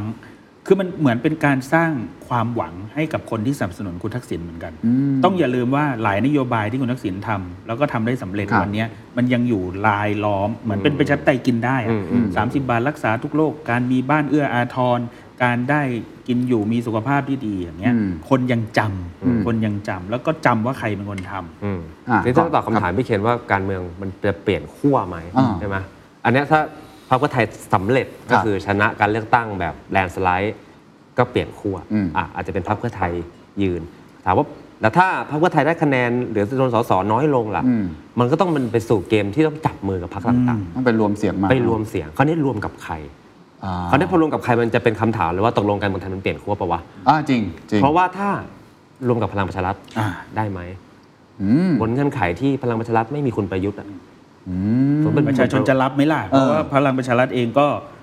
เป็นพักที่เหมือนเป็นพักสืบทอดอำนาจ แต่อะไรก็เกิดขึ้นได้หรือยังไงเป็นไปได้หรือถูกไหมมันเป็นความชั่วร้ายที่จำเป็นหรือยังไงอ่ามันมันอธิบายณตอนนั้นมันอธิบายได้หรือเปล่าอืมมันก็อธิบายได้หรือเปล่าก็ไม่รู้ แต่การเมืองมันจะมีจังหวะที่ทำให้เกิดสิ่งนั้นได้และหาเหตุผลอธิบายได้เสมอออืมอืมอย่างเช่นการจับมือกับพลังประชารัฐในวงเล็บที่ไม่มีคุณประยุทธ์อืมก็ก็พอจะได้ คุณเสรีพิสุทธิ์พูดชัดเจน จับได้ทุกพักพลังประชารัฐก็จับได้แต่ต้องไม่มีประยุทธ์อะไรแบบนี้ เพื่อไทยเป็นอย่างนั้นไหมถ้าเป็นอย่างนั้นประชาชนที่เลือกมารับได้ไหมแล้วมันขึ้นอยู่กับตอนหาเสียงโดยตอนหาเสียงอ่าเดี๋ยวเราก็ต้องถามแบบนี้แหละว่ามันคุณมันว่คุณจะจับคเขาไหมล้ายๆกับครั้งที่แล้วตอนหาเสียงที่มันจะเหมือนแบ่งฝักแบ่งฝักแบ่งฝ่ายไปเลยครับใช่ไหมครับครั้งนี้ก็น่าจะเป็นลักษณะแบบนั้น แต่อยู่ที่เขาจะจับกับใครก่อนเขาต้องไปตกลงกันก่อนอะไรกันไหมหรือว่าอยู่ที่ ตอนหาเสียง แล้วก็เนี่ยแหละสื่อมวลชนเวทีดีเบต ที่จะต้องถามเงื่อนไข ที่จะต้องสัญญากับประชาชน เช่น ถ้ามันถามไปเลย ครั้งที่เรามีเรามีบทเรียนแล้วอ่าทุกคนจะตอบกักว่า เราจะไม่มีวันอยู่ เราจะไม่มีวันหักเสียงประชาชน เราจะเลือกนายกจากเสียงส่วนใหญ่ของสภาครับอ้าว เรียบร้อยเลยก็เรียกคุณประยุทธ์ไงเพราะส่วนใหญ่สภาเรียกคุณประยุทธ์คราวนี้ก็ต้องดักไปเลย ดักเหมือนคุณธนาธรรอบดักอ่าดักรอบที่แล้วอืมต้องบอกไปเลยว่าคุณจะไม่ร่วมกับประยุทธ์อืมคุณจะไม่ร่วมกับพลังประชารัฐรอบเนี้ยคำถามเงื่อนไขมันจะแบบใช่สื่อมวลชนอย่างเราเอแต่งรอบที่เราก็ดักแล้วนะ ก็ยังร่วก็ยังร่วมก็ยังมีพักไปร่วมนะแต่ผมว่าเราเนี้ยมันจะเข้มข้นอ่ามัมันจะเข้มข้น สื่อมวลชนก็จะตั้งเงื่อนไขครับคำถามประชาชน ผมว่าก็จะตั้งเงื่อนไขว่าเฮ้ยผมเลือกคุณอะคุณอ่าร่วมกับใครใช่เพราะฉะนั้นตัวตัวแปรตัวแปรพักอื่น ๆที่ น่าจะได้คะแนนเสียงเยอะๆแล้วมีอำนาจในการต่อรอง หรืออาจจะเป็นคนตั้งรัฐบาลเองหรือเปล่าเราก็ไม่รู้เหมือนกันนะอืมเออมีมีใครบ้างอะภูมิใจไทยหรืออะไรอย่างงี้ผมว่าส่วนหนึ่งมันต้องย้อนกลับไปนิดเดียวครับตรงที่ว่ารอบที่แล้วเนี่ยมันมีกติกาที่ค่อนข้างจะทำให้ต้องแตกแบงค์พันเยอะอืมหมายถึงว่ามีพักเล็กพักน้อยที่แตกออกไปจากอ่าพักเข้าใจใหญ่เพื่อแบบอุ้มเอาคะแนนครับหรือว่าไปทำให้ตัวเองได้เสียงกลับมา มันเลยกลายเป็นการต่อสู้ในเชิงการเลือกฝั่งเลือกฝ่ายแบบพี่เคนพูดโอเคก่อนหน้า เช่นพักนี้ อีกฝ่ายหนึ่งก็จะบอกว่าอยู่ฝ่ายเผด็จการอืมพักนี้อยู่ฝ่ายประชาธิปไตยคือเลือกเราไม่ได้ แต่ให้เลือกพักนี้นะ เพราะอยู่ฝ่ายประชาธิปไตยด้วยกันเข้าใจ ซึ่งผมคิดว่ารอบเนี้ยมันจะกลับมาอีกเหมือนกันอืมแต่มันอาจจะใหญ่ถึงขนาดบอกว่าถ้าเอาคุณประยุทธ์อืมก็คือคุณก็เลือกทางครับถ้าไม่เอาคุณต้องคือมาทางตัวนี้แปรไม่ใช่แค่ขั้วอะนะแต่มีเราจะคุณเอาประยุทคนธ์นี้ด้วยมีประยุทธ์อ่าแล้วก็จะมีเข้าใจพรรคพลังประชารัฐด้วยซ้ำอ่าซึ่งอันนี้จำได้ว่าตัวแปรเนี้ยตอนครั้งที่แล้วมีคนที่ออกมาชัดๆ แล้วทำให้มันเห็นผลลัพธ์ที่มันเปลี่ยนเลยนะ ก็คือครับคุณอภิสิทธิ์ใช่ใช่ชัดๆเลยนะครับ ผมไม่สนับสนุนพลเอกประยุทธ์เป็นนายกรัฐมนตรีต่อแน่นอน ผมคิดว่าประเด็นใหญ่มากกว่านี้คือไม่ใช่แค่ไม่เอาคุณประยุทธ์ แต่ต้องไม่เอาพลังประชารัฐด้วย ผมเชื่อว่า เปลี่ยนไปเลย ซึ่งตอนนั้นต้องอย่าลืมว่าตอนนั้นต้องอย่าลืมว่าตอนคุณประยุทธ์ยังมีคะแนนนิยม ต้องยอมรับ อ่าอ่าต้องยอมรับตอนนั้นเขายังมี คะแนนนิยมทางการเมืองที่สูง ครับ แต่ตอนนี้ผมว่าไม่ใช่ อ่าหลังจากโควิดการจัดการแล้วมันก็ต่งๆอาจจะเนเจอเงื่อนไขว่าอ้าวเลือกคุณประยุทธ์คุณได้คุณประยุทธ์เป็นนายกได้อีกแค่ 2 ปีอืมเสถียรภาพทางการเมืองเสถียรภาพรัฐบาลอืมการมันอการธิบายยากอ่ามันจะไปยังไงเข้าใจล่ะในเชิงหนึ่งมันก็จะเป็นอีกแนวครับหนึ่ง อีกอะพรรแล้ควหนึ่งตัวแปรพรรคอื่นๆล่ะครับ อ่าอีกพรรคอื่นๆที่พี่เคนหลุดมาแล้วอืมคือภูมิใจไทย อ่าอันนี้เป็นพรรคน่าสนใจที่มากน่าสนใจมากอืมๆคนผู้ฟังซีเกตซอสอาจจะไม่ค่อยคุ้นเคย อืมเพราะเขาเขาเป็นพรรคที่ไม่ได้แข็งแกร่งในกรุงเทพ ไม่ได้แข็งแกร่งในตัวเมือง แต่เขาเป็นพรรคที่แข็งแกร่งในภูมิภาค แล้วก็แข็งแกร่งในสภาด้วยในนะสภาเพราะจำนวนสสเขาตอนเนี้ยอุ้มรัฐบาลอยู่นะอืมรัฐบาลเนี้ยเข้าใจว่าแกนนำคือพรรคพลังประชารัฐแต่จริงๆแล้วอะถ้าไปนับดูตอนเนี้ยคนที่อุ้มรัฐบาลอยู่เนี่ยคือภูมิใจไทย ยังไม่นับฝากเลี้ยงนะใช่ยังไม่นับเต็มพักไปหมดที่ปันใจมาแล้วแต่ยังไม่ย้ายออกจากพักใช่เอาง่ายๆ วันเกิดคุณเนวินเนี่ยอืมๆเราเห็นเออคือชัเลดยว่าเจน มีกี่พักมีกี่คน 20 กว่าคนที่ไปงานวันเกิดวันนั้นทีนี้สันน่าสนใจมากว่าภูมิใจไทยเขาก็มีแซจี้เป็นพรรคการเมืองที่มีแซจี้เหมือนพรรคพรรคคุณทักษิณอ่าเพราะว่าสำนักเดียวกัน เคยอยู่ด้วยกันอ่าเป็นลูกศิษย์คุณทักษิณนั่นแหละคุณเนวินอ่าเขาประกาศในวันเกิดเขาเลยว่าเนี่ยภูมิใจไทยตั้งเป้าไม่ต่ำร้อยนะอ่าอันเมื่อกี้ของคุณทักษิณแลนสไลด์แลนด์สไลด์อันนี้ไม่ต่ำร้อยใช่จากภูมิใจไทยที่เป็นพรรคระดับแบบ 30 คน 40คผมนจำได้ครั้งที่แล้วได้ประมาณ 50 50 50อ่า50คน 51 คนอืมตอนนี้ยกระดับขึ้นมาจะไม่ต่ำร้อยขณะที่ประชาธิปัตย์อะถูกปรามาสว่าต่ำร้อยทุกวันนี้ต่ำสี่สิบอืมคือมันโตสวนทางกันครับคือกรุงเทพเนี่ยแทบสูญพันธุ์ไปเลยใช่ประชาธิปัตย์คนสงสัยว่าเอ้าใครจะเลือกภูมิใจไทยอืมผมก็สงสัยเหมือนกันก็ลองถามพี่ๆนักพี่ๆนักข่าวการเมืองถามพี่ตุ้มว่ามันเป็นยังไงอืมผมก็อย่าลืมว่าการเมืองเนี่ยมันมีสองระดับ คนเมืองอย่างเรา คนเมืองอย่างคุณผู้ชมอาจจะเลือกที่กระแสพักครับอืมกระแสพักอุดมการณ์พักนโยบายนโยบายอืมจุดยื่นแต่ว่าพี่น้องประชาชนคนต่างจังหวัดเขาเลือกตัวบุคคล ซึ่งเขาไม่ได้ผิดอ๋อเข้าใจ เช่น ถ้าเราไปบางจังหวัดเรานักการเมืองคนเนี้ยอาจจะแบบดูในข่าวแล้วยี่ๆจัง ลองไปถามคนจังหวัดนั้นอืมในชื่อนี้ดูหูดีมากโอ้รักมากผมโอ้โหผมยกตัวอย่างลงพื้นที่บ่อยทำคะแนนผมยกบ่ตัวอย่างหนึ่งงานที่เห็นบวชภาพงานได้ศพ ใช่อย่างพักชาติไทยพัฒนานะ มีสสอีสานหนึ่งเดียวเลย แล้วก็ลงไม่เคยสอบตกเลยก็คือคุณอนุรักษ์จุลีมาศอืมอยู่ที่ร้อยเอ็ดนี่แหละอืมหลายคนก็บอกว่าเฮ้ยพักชาติไทยพัฒนาพอเวลาเราพูด ดูมันไม่มีกระแสดูไม่อืมอะไรเงี้ย แต่คนเลือกที่ตัวตัวเขาอนุรักษ์นี่แหละนี่คือจุดที่ภูมิใจไทยเก่งมากเรื่องนี้ภูมิใจไทยเก่งมากที่จะรู้แล้วฉันสู้กระแสหลักไม่ได้หรอกอืมอืมอืมพักพักกระแสฉันอะไม่ไม่ไม่ได้หรอกอ่าแต่ วิธีการคือมันมีตลาดช่องนี้อยู่ไงมันมีตลาดของสสที่เป็นตัวบุคคล การันตีที่นั่งได้ ใช่ วิธีการคือซื้อตั๋วเลยฮะอืม ซื้อตั๋วถ้าด่าผมเอา ดูดเอาหรือว่าดูดดูดดูดเอาหรือแบบดูดโน้มน้าว โน้มน้าวให้มาอยู่พักเขาอ่าเหมือนที่เอ่อก้าวไกลอะไรต่างๆ ก็ไปอยู่เยอะใช่นะเออรวมพรรคก้าวไกลยังไม่เท่าไหร่ผมว่าเพราะสสก้าวไกลอะไม่ได้เป็นแม่เหล็กในพื้นที่อืมอี อีสาสานนที่ศรีสะเกดศรีสะเกดพรรคเพื่อไทยเก่าอย่างเงี้ยคือคุณเจ้าอนุทิถิ่นนก็ชวนมาเอามาได้ทั้งจังหวัดเลยอืมคุณทักษิณโกรธไฟออกหูฟันออกหูเลยแล้วออกมาแบบอย่างเงี้ยแล้วจังหวัดอื่นๆเนี่ยเขาเข้าไปดึงมาหมด คืออยุธยาก็ไปคำถามเนี่ยมันเลยย้อนกลับมาที่ออฟอธิบายว่า ทั้งทั้งที่กระแสของอีสานเนี่ยพักเพื่อไทยเนี่ยเต็งหนึ่งนะอืมคุณทักษิณในอีสานเนี่ยก็ถือว่ายังมาแรงนะแต่ทำไมคนที่เป็นสสเพื่อไทยถึงตัดสินใจตัดสินใจที่จะย้ายไปอยู่พรรคอื่น ก็มันหมายความว่าแต่ละคนเนี่ยรู้สึกว่าตัวเองเนี่ยมาได้ด้วยกระแสตัวเองเหมือนกันอืมไม่ได้มาได้ด้วยกระแสเข้าใจเพื่อไทยอเข้าย่าใจงเดียว ในศรีสะเกดเนี่ยมีสสเขตที่เป็นสสภูมิใจไทยด้วยอืมก็คือคนที่ไม่โหวตให้คุณคุณปประระยุยุททธ์ธ์เป็นนายกครับชื่ออะนามสกุลอังคาสกุลเกียรติครับกับคือคุณสิสิริริพพงงษ์ษ์อ๋อคุณพี่โต้งพี่โต้งซึ่งพี่โต้งเองก็ มาได้เพราะว่าตัวบุคคลตัวบุคคล เข้าใจเพราะก่อนหน้านั้นพี่โต้งอยู่ชาติไทยพัฒนาใช่ มาเหมือนกัน เขาก็ได้เป็นสส เนี่ยคุณจะไทยมีเต็มไปด้วยคนแบบนี้ คือ strategy คนละแบบคนละแบบ อ่าถ้าดูเกมนี้ก็สนุกมากคือเกคมนกละระคนละเกมแบกบระแสพักใช่เนี่ยไม่รอดหรอก แต่ถ้าเกมกระแสบุคคลพื้นที่ อ่า ป้าเจ้าไปใสมาไปไหนผูกเสี่ยวกันในคนอีสานอย่างเงี้ยเออเออเออคนก็แบบเยอันนี้คือแข็งแกร่งมาก แข็งแกร่งมาก ทีนี้ถ้าตอบคำถามว่าอะมันก็ได้แค่ร้อยนี่อืมใช่ไหมจะเป็นอะไรต่ออม คราวเนี้ยเขามองถ้ามองกลับมาที่เกมสภา ว่าไทยจะต้องเงื่อนไขว่าจะได้ 250 หรือได้มากที่สุดครับเพื่อไปจับกับพรรคการเมือง จะได้มีเงื่อนไขน้อยอืมๆเพื่อตั้งรัฐบาลได้ แต่ภูมิใจไทยอะเขาฟรีกว่านั้นอืมถ้าเขาสามารถที่จะเป็นแกนหลักของพรรคการเมืองฝ่ายฝ่ายรัฐบาลปัจจุบันน่ะมีร้อยสมมติมีร้อยขึ้น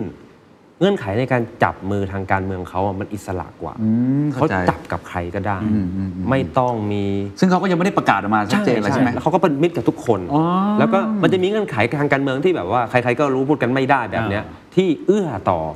ฝั่งพรรคภูมิใจไทยมากกว่า แล้วอำนาจต่อรองเขาก็จะสูง เราก็อำนาจต่อรองเราจะเห็นจากอะไรครับพี่เคนหรือคุณผู้ชมอำนาจต่อรองเราจะเห็นจากการได้กระทรวง อืมอ่าจริงอ่ากระทรวงใหญ่ๆทั้งนั้นเลยพรรนะ คภูมิใจไทยนี่กระทรวงคมนาคม อืมกระทรวงท่องเที่ยวกระทรวงสาธารณสุข อืมกระทรวงท่องเที่ยวนี่ดูแลเป็นรายได้หลักของเราเลยครับคมนาคมนี่เราไม่ต้องพูดถึง อืมกระทรวงสาธารณสุขนี่โอ้โห เรียกว่าคุณหมอพยาบาลทั้งประเทศ อืม แล้วก็กระทรวงแบบที่เราเราแบบอาจจะคิดไม่ถึงแบบกระทรวงศึกษาที่ปีแล้วมันตรีช่วยอยู่หรืออะไรอย่างเงี้ยอืมแต่โดยเอาเข้าจริงแล้วเขามีอำนาจต่อรองที่อยากจะได้กระทรวงใหญ่ ๆ ถ้าไม่ให้ ไม่ร่วมรัฐบาลอือืมถ้าไม่ให้ไม่ไม่ยกมือให้นั้นอ่าเกมหน้าเนี่ยคุณจะไปตัดชื่อคุณอนุทินออกจากเป็นนายกอย่าไปตัดชื่อเขาตัวแปรนี้ไม่แน่เขาไม่เขาเรียกว่าแต่งเหมือนกัน ไม่ได้ว่าไเกิดพักไใช่ว่าแบบที่มารวมๆกันนะคุณน็อปพี่เคนตกลงกันไม่ได้อืม คุณอนุทินบอกถ้าตกลงกันไม่ได้เอาผมจะย้ายขั้วย้ายนี่แต่ถ้าอยากเป็นรัฐบาลอะให้ผมเป็นนายกไหมล่ะอ่าอ่าอ่าเป็นไปได้นะอ่าต่อให้พักบีสมมติได้ได้เสียงเยอะที่สุด แต่บีไปตกลงกับพักอื่นไม่ได้ไงอืมแต่ว่าถ้าขาดคุณอนุทินน่ะไม่มีทางที่พักไหนจะได้เป็นรัฐบาลอืมนั่นคุณอนุทินบอกว่าผมจะอยู่ด้วยแต่ผมเป็นนายกอ่าสมมติโอ้โหอ่าคือเป็นพักที่มีอำนาจต่อรองสูงใช่อย่างที่เราคาดไม่ถึงเหมือนกันนะใช่ไม่ใช่ว่าจะต้องได้คะแนนเยอะอย่างเดียว ไม่จำเป็นก็มี strategy ไงนี่การเมืองอ่าเป้าหมายคือการเป็นครับการมีอำนาจเพราะฉะนั้นเส้นทางแล้วแต่ คุณอ่ากำหนดกันเอเหมืงอนเอาเหมือนเอาใครเป็นนายกก่อน ครับเอาว่าเราได้อำนาจก่อน เราจะไปจัดสรรและจัดการอำนาจนั้นต่อยังไงเดี๋ยวว่ากันอ่าครับอะอีกพักหนึ่งก้าวไกลเป็นไง ก้าวไกลเป็นพักที่ชูนโยบาย ขายอุดมการณ์ทางการเมืองอืม คราวนี้ชัดเจนนะชัดเจนต้องบอกว่าเขาเป็นพรรคแล้วก็น่าที่ชื่ชัดนเจนชม อืม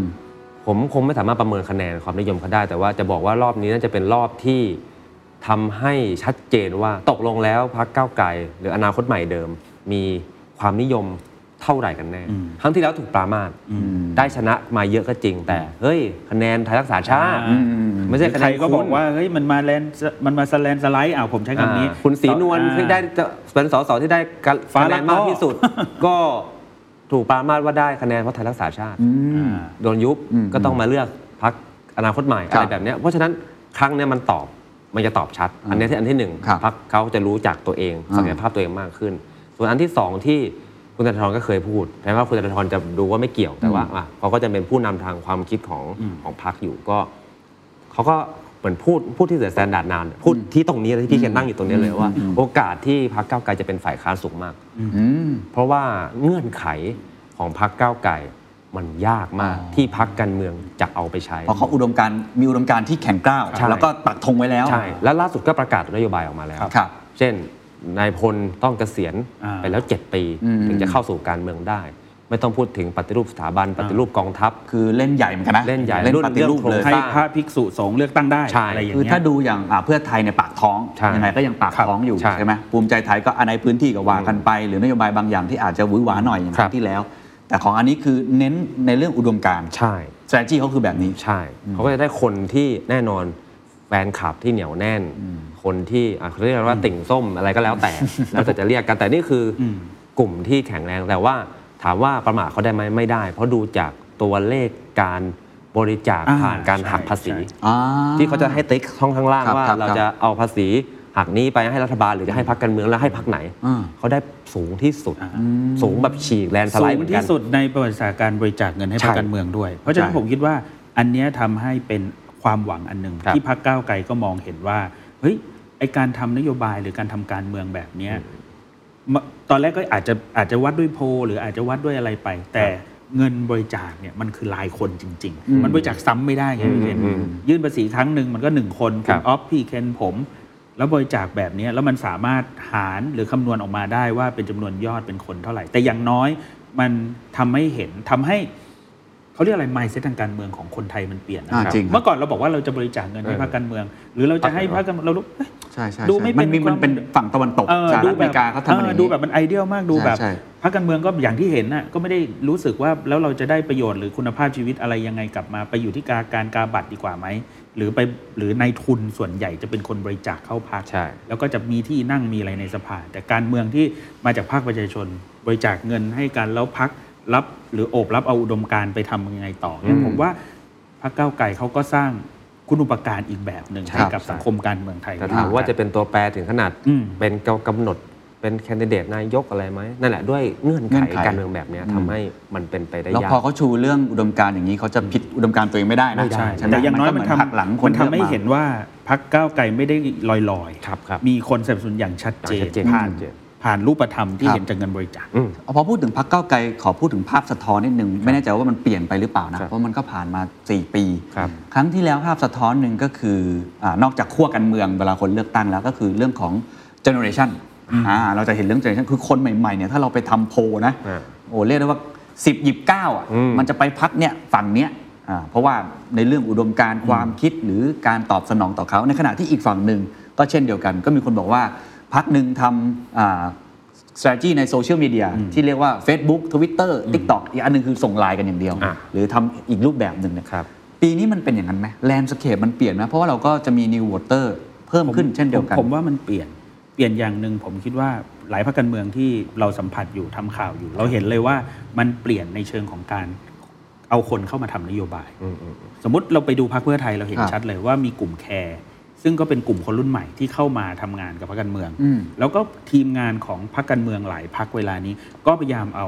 คนรุ่นใหม่เข้ามาทำงานด้วย คือหมายความว่ามันเห็นในเชิงการเปลี่ยนแปลงในเชิงโครงสร้างด้วยว่าเหมือนอะเหมือนง่ายๆ เวลาพี่เคนถามว่าตอนนี้คนเจนซีเขาสนใจอะไร ก็เราก็เรียกน้องๆ ในออฟฟิศเรามานั่งคุยใช่ไหมอืมพรรคการเมืองเขาก็ปรับตัวในโดยแนวโน้มนี้เหมือนกันว่าคนทำนโยบายให้กับคนรุ่นใหม่ บางทีพรรคมันแกลบมันแกลบมันแบบ ห่างมากเออเพราะว่านักการเมืองแต่ละคนถ้าเนมชื่อที่เรารู้จักเนี่ยหูหกสิบเจ็ดสิบแล้วบางทีอะไรเงี้ยแต่พอเป็นคนรุ่นเดียวกันอะเราเห็นพักที่ไม่เคยพูดเรื่องความหลากหลายทางเพศก็เริ่มพูดมากขึ้น หัวข้อที่ก้าวหน้าก็เริ่มพูดกันมากขึ้น จัดนิทรรศการที่ก้าวหน้าก็มากขึ้น ผมว่าเนี้ยเป็นตัวอย่างหนึ่งของการปรับตัว เพื่อเข้าไปสู่อครัอบเดียนที่ทำให้เห็นว่าเราก็อยากได้กลุ่มคนเหล่านี้เหมือนกันครับอะไรเงี้ยแต่ถ้าถามเออแต่ถ้าถามผมรอบเนี้ยตอบยากมาก ใช่ เพราะว่ารอบที่แล้วมันชัดเจน ว่าอะคนรุ่นใหม่คุณธนาธรอืมเป็นหลักอืมเพราะรอบนี้การเมืองมันผ่านอะไรมาเยอะมาก ผ่านการชุมนุมของคนรุ่นใหม่ ผ่านการต่อสู้มาอย่างยาวนานจนปัจจุบันเนี้ย แม้กระทั่งคนรุ่นใหม่เองในทวิตเตอร์ใน Facebook อะถ้าพี่เคนลองไปดู เขาก็แบ่งขั้วกันเลยนะ อันนี้ติ่งคุณทักโทนี่ อันนี้ติ่งส้มคือทะเลาะกันเองชัดเจน แต่ว่ามันก็สะท้อนมันว่าซับซ้อนขึ้น มันซับซ้อนขึ้น มันไม่ได้ว่าใครจะเป็นเจ้าของเสียงคนกลุ่มนี้ หรือแม้กระทั่งย้อนไปตอนคุณชัชชาติคุณวิโรจน์เห็นไหมฮะ มันก็จะดูแบบเฮ้ยคุณคุณวิโรจน์ก็ก็ดูก้าวไกลไปเลย มีอุดมการณ์พรรคอย่างเข้มแข็งอืมคุณชัชชาติ ไม่ใช่เพื่อไทยก็จริง แต่ว่าก็มีความเป็นนักการเมืองแบบแบบพรรคเพื่อไทยอะเน้นนโยบายเน้นทำไม่ได้เน้น ideology เน้นปฏิบัติ อืม ก็คะแนนมันก็จะมันก็จะคนละแบบเด็กก็เลือกคุณชัชชาติด้วยซ้ำอืมคุณวิโรจน์ก็ส่วนหนึ่งมันก็คราวเนี้ย landscape มันไม่ชัดเพราะเนี่ยมันดูมันต้องดูว่าการเลือกตั้งจริง ๆ มันเป็นยังไง มันจะวัดกันยังไง เช่น อาจจะเป็นการหาเสียงอย่างที่พรรคเพื่อไทยอาจจะพยายามที่จะสื่อสารว่าเฮ้ย เลือกเราก่อน เพราะยุทธศาสตร์เนี่ยเป้าหมายคือ เอาประยุทธ์ออกก่อน เปลี่ยนขั้วก่อน ชนะชนะถ้าจะมองภาพรวมเป็นศึกชนะสงครามนี้ก่อน เอาประชาธิปไตยกลับมาก่อนอ่าเอานี้กลับมาก่อน เพราะฉะนั้นเลือกเราเลือกพรรคเพื่อไทยอะไรเงี้ยแล้วก็กจะโต้กลับยังไง อะไรอย่างเงี้ยมันก็ต้องดูว่าวันนั้นวันเลือกตั้งเขาขายอะไรกัน แล้วคนรุ่นใหม่บายอะไรซื้ออะไรอ่าครับอ่าเข้าใจฮะตัวแปรอื่นๆมีไหมครับ เช่นพักเล็กพักผมผมน้อยว่าหรืออัพันกหนึ่งที่ที่เราลืนั่มนพูดถึงก็คือคุณเศรษฐานะอ่าแคนดิเดตคุณเศรษฐาทวีสินสรุปเขา ตอบรับยังฮะ ผมว่าพี่เคนรู้นะ คุยบ่อยคุยบ่อยผมก็ไม่รู้เหมือนกันคุยบ่อยกว่าผมอีกแต่ท่าทีนะผมผมพูดอย่างนี้แล้วกันพี่เคนก็คือว่ามีคนไปถามคุณนุ้งอิงก่อนหน้านี้อืมสัมภาษณ์ว่ามีการพูดถึงว่าคุณเศรษฐาเนี่ยดูจะเหมือนจะเข้ามาเป็นแคนดิเดตของเพื่อไทยหรือเปล่าครับสาเหตุอันหนึ่งที่อาจจะเลือกคุณเศรษฐาแล้วถูกพูดถึง เพราะว่าต้องการนายกที่มาแก้ไขปัญหาปากท้องอืมเพราะว่าพรรคเพื่อไทยก็ชูเรื่องนี้มาโดยตลอด แล้วคุณเศรษฐาเองก็มีภาพ นักธุรกิจครับแล้วก็หลายอย่างที่คุณเศรษฐาเคลื่อนไหวอยู่ทั้งในโซเชียลมีเดียการปรับ look การลักษณะการพูดการ stand up กับปัญหาสังคม ก็เห็นชัดขึ้นว่าอืมเอ๊ะ มันยังไงยังไงอยู่นะ มันดูเหมือนกับเตรียมตัวหรือเปล่าอืมพอไปถามคุณนุ้งอิงคุณนุ้งอิงก็บอกคุณก็ไม่ได้ปิดประตู ก็บอกว่าคุณเศรษฐาก็เป็นคนมีความสามารถอืมคำถามจึงมาอยู่ที่ว่าถ้าตัวเลือกเป็นคุณเศรษฐาล่ะอืมอะคนในฝั่งเพื่อไทยจะรู้สึกยังไง หรือประชาชนจะตอบรับไหม ซึ่งผมก็มองว่าก็โอเค ในความหมายก็คือว่า เวลาเราเห็นคุณเศรษฐาเคลื่อนไหวก็เป็นกระแสอยู่ในโซเชียลอืมแล้วก็หลายเรื่องคนก็เอาไปชมกัน แล้วในขณะเดียวกันความสัมพันธ์เนาะในเชิงที่รู้จักกันด้วย หรือว่าความไว้เนื้อเชื่อใจบางอย่าง ซึ่งอาจจะผ่านกันพูดครับ คุยอะไรกันมาแล้วเนี่ยคุณเศรษฐาก็เป็นตัวเลือกที่น่าสนใจ อ่าน่าสนใจแล้วก็อืมเป็นมือเศรษฐกิจด้วยที่ครับรู้เรื่องอะไรอย่างเงี้ยอืมเพราะฉะนั้นโจทย์อยู่ที่ว่า จะเอาใครเป็นแคนดิเดตเบอร์หนึ่งใช่ สมมติว่าวันนี้หลายคนก็บอกว่าคุณอุ๊งอิ๊งหรือเปล่า ได้ไหมเพราะเพราะดูคุณอุ๊งอิ๊งก็ take action ในการแบบเออเป็นแกนนำที่ชัดเจน อันหนึ่งที่อาจจะคุณอุ๊งอิ๊งมา แล้วก็พรรคเพื่อไทยก็ชูให้เป็นเหมือนคนรุ่นใหม่เนาะเป็นแกนนำของคนรุ่นใหม่เป็นฝ่ายนวัตกรรมเป็นอะไรเงี้ยไปลงพื้นที่ ก็อาจจะเป็นการย้ำถึงจุดยืนของคุณทักษิณอืมว่าเนี่ยคือของแท้ของจริง คุณเศรษฐาอะสมมติสมมติเป็นเบอร์หนึ่ง คุณอุ๊งอิ๊งอาจจะเป็นอีกเบอร์หนึ่งอืมเข้าใจมาย้ำกันในเรื่องความเป็นคุณทักษิณครับบารมีสิ่งที่เคยทำสำเร็จมาแล้วในรุ่นพ่อออะลูกก็มาสารต่อ แต่ว่าก็มีทีมงานที่เป็นคนทำธุรกิจ คนที่เข้าใจปัญหาเศรษฐกิจเหมือนกัน ผมว่าอืมอันนี้ก็น่าสนใจอยู่เหมือนกันอืมว่าอืมเกมของเพื่อไทยหรือเกมของคุณโทนี่เองเนี่ยจะไปแบบนี้หรือเปล่า มันมีรายชื่อแคนดิเดตอื่นๆอีกไหมครับ ที่ที่หลุดออกมาแล้ก็วมีถ้าคเราวามเป็นไปก็ได้ถ้าเราดูในเวลานี้ก็อ้าวสมมติพอให้ผมไล่นะคุณอ๊อฟอาจจะช่วยผมนะครับก็มีคุณประยุทธ์อืมคุณประวิทย์ครับอะคุณหญิงสุดารัตน์คุณเศรษฐา คุณอุ้งอิงอนุทินคุณอนุทิน คุณสมคิดจาตุศรีพิทักษ์อ่าอ่าคุณเสรีพิสุทธิ์อ่าอืมก็ประกาศว่าตัวเองก็อยากจะเป็นนายกครับอะไรอย่างเงี้ย ก็น่าจะก็เยอะแล้วนะ อยู่ประมาณแต่เนี้ยว่ามันไม่ได้ไม่ใช่ทุกพักนะครับที่จะอ่าส่งแคนดิเดตให้สภาโหวตได้เผื่อครับคุณอภิสิทธิ์กลับมาก็เป็นได้อ่าคุณอภิสิทธิ์จะอะคุณไปลืมจุลินทร์เราอย่าอย่าเพิ่งลืมพระประชาธิปัตย์นั่นสิเดี๋ยวเขาน้อยใจเออเออนี่พูดถึงพักที่เรายังไม่ได้พูดถึงบ้างได้ไหมประชาธิปัตย์เองพักของอ่าอาจารย์สมคิดเอง หรืออะคุณกรณ์คุณสุวัสด์อะไรเงี้ยมียังไงบ้างที่น่าสนใจว่าพวกนี้เป็นเป็นพักการเมืองที่ต้องทำงานหนัก แล้วก็ต้องไปทำคะแนน ได้จำนวนสสให้ได้ไว้ในมือให้เยอะที่สุด เป้าหมายเขามีแค่นี้อืมอืมเพื่อที่จะใช้ในการรวมเป็นรัฐบาล แล้วก็แบ่งโควต้าอะไรก็ว่ากันไป อย่าเพิ่งพูดว่าเขาเป็นพักขนาดเล็ก อาจจะเป็นพรรคที่ size mini ลงมาอ่าหน่อยก็ได้ อะไรเงี้ยแต่แต่มีมีความยิ่งใหญ่อยู่อ่าอะผมเรายกตัวอย่างอย่างเช่น คุณออฟคือพรรคประชาธิปัตย์เนี่ยอืมแต่เดิมเนี่ยเราโอ้โหเป็นพรรค เคยเป็นแกนนำจัดตั้งรัฐบาลถูกมาแล้วถูกด้วยอืมอืมแต่วันนี้หลังการเลือกตั้งปี 62 ที่ผ่านมาเราเห็นเลยว่ากรุงเทพสูญพันธุ์หมดครับเสียพื้นที่ในจังหวัดชายแดนภาคใต้ครับด้วยเหลือคนเหลือสสคนเดียวครับนะคุณอันวาร์ สาและซึ่งเดี๋ยวก็ไม่รู้จะย้ายไปไหนครับแล้วก็ยังเสียอีกหลายพื้นที่ในจังหวัดภาคใต้ครับอย่างสงขลาเนี่ยมองว่าเป็นเมืองหลวงเลยก็ได้ ก็ยังเสีย ทีนี้เวลาเนี้ยเสียให้ใครก็คือเสียให้พลังประชารัฐอืมอืมคำถามก็คือว่า เกมของการเลือกตั้งเกมการเมืองรอบหน้า ถ้าพี่เคนสังเกตเนี่ยพี่เคนจะเห็นเลยว่าคุณอนุทินเนี่ยถ่ายรูปคู่คุณประยุทธ์อยู่ตลอด หรือเรียกท่านนายก หรือพูดง่ายๆก็คือว่าเป็นคือไม่ทำตัวเสมอเป็นนายกหรือว่าอ่าเอ่อให้เกียรติแต่คุณจุลินเนี่ยจะไม่มีภาพแบบนี้พระประชาธิปัตย์พี่เคนจะไม่เคยเห็นเลยคุณจุลินให้กำลังใจนายกหรือว่าอืมถ่ายภาพในเฟรมเพราะเขาถือว่าเขาเท่าอะเขามีความ อันนี้ก็เลยผมในอืความห่วงผมว่าเป็นเป็นกับดัก เป็นถ้าเทียบเป็นบริษัทประชาธิปัตย์ พักการเมืองอื่นๆ เช่นพักกล้าพักคุณสุวัสด์อืมชาติก็เป็นพัฒนากล้าอ่าเป็นวลาพักอาจจะเป็นบริษัทขนาดเล็กครับที่เพราะฉะนั้นเป้าหมายเขาก็ระดับหนึ่งอ่าเขาก็รู้ว่าเขาทำอะไรได้บ้างใช่ศักยภาพเขามียังไงบ้างใช่เขารู้คบส่วนประชาธิปัตย์มันเหมือนบริษัทใหญ่ที่ล่วงโรยอะฮะอ่ามีประวัติศาสตร์อันยาวนานใช่ แล้วจะไปตั้งเป้าเล็กอืมหรอก็ไม่ได้อืมจะไปตั้งเป้าใหญ่ ทุกวันนี้เราไม่ยังยังไม่เห็นแซจี้ของเขาเลยว่า เขาจะไปสู่เป้า เอาเขาก็ดึงพี่เอมา มันก็ยังมาดามเดียมา ซึ่งเราวิเราก็วิเคราะห์เราก็สั้นๆแค่เนี้ยใช่ไหมฮะไม่เหมือนภูมิใจไทยที่แบบวิยพูดได้หมแต่ดว่าเลยแต่ว่ามันมันมีคนเข้าแล้วก็มันมีคนออกนะพี่เคนอ่าอย่างหลายคนที่เราทำข่าวการเมืองกันมา แล้วเราก็เห็นตลอดว่าคนเหล่านี้ไม่มีวันที่จะไปจากประชาธิปัตย์ได้แน่ครับๆก็ไปอย่างเมื่อวานเนี้ย คุณไตรลงค์สุวรรณคีรีอ่าเป็นสมาชิกพรรคประชาธิปัตย์มา 38 ปีผมไม่คิดว่าท่านจะไปนะก็ตัดสินใจออกจากคือจะพรรคเรียกง่ายๆว่าตอนนี้พรรคประชาธิปัตย์ movement ต่างๆ movement ไหนที่แบบเข้าตากรรมการในมุมของนักวิเคราะห์ไม่แล้วกันไม่สามารถที่จะอ่า move อย่างที่ผมเปรียบเทียบว่าถ้าเหมือนบริษัทใหญ่ที่จะไปตั้งเป้าเล็กก็อืมก็เขิน หรือว่าจะจะต้องยอมรับไหมว่าเราเป็นพักแบบนี้แล้ว ค่อยๆ ขยับ จะไปตั้งเป้าใหญ่เป็นพักไม่ต่ำร้อยแบบภูมิใจไทยประกาศก็ไม่ใช่ ก็ไม่รู้ก็ไม่กล้าพูดหรือเปล่าหรือว่า จะเราก็พูดยังได้ไม่เห็นจะพูดได้ไหมแบบเดิมในประวัติศาสตร์ที่บอกว่าส่งเสาไฟฟ้าลงคนก็เลือกเออก็อาจจะไม่ใช่ก็ไม่ใช่แบบนั้นอีกแล้ว เพราะวันนี้เข้าใจเสาไฟฟ้าหายไปเยอะแล้ว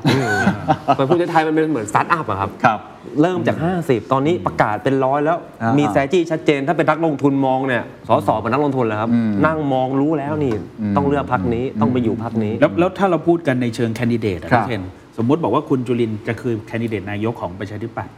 แล้วบอกว่าพลเอกประยุทธ์อืมแล้วบอกว่าคุณเศรษฐาบอกคุณนุงอิง หรือบอกแม้แต่คุณสมคิดอย่างเงี้ยเราเห็นคุณจุลินทร์ทำงานอยู่แล้วนะวันนี้ครับแล้วปัญหาเศรษฐกิจหรือวิธีการแก้ไขหรือแม้แต่การนำพักเป็นอย่างไรอือืมยิ่งนำทำไมคนยิ่งหายอืมอะแต่ในขณะเดียวกันคุณจุลินทร์ก็บอกว่าผมก็ได้คนใหม่เข้ามาเหมือนกัน แต่แต่ไอ้แบบเนี้ยเสถียรภาพของพักความมั่นคงเนี่ยคนที่อยู่กันมา 38 ปียังออก มันก็น่าคิดอยู่เหมือนกันว่าภายในพักเกิดอะไรขึ้นครับถูกไหม อ่าอันนี้ต้องให้ความเป็นธรรมนะ นี่คือครับทรงที่เราเห็นตอนนี้ใช่ไม่ทรงแน่ที่เราอาจจะมีเห็นตอนนี้ movement ที่แบบหรือพลิกไม่แน่ก็ด้ไม่แน่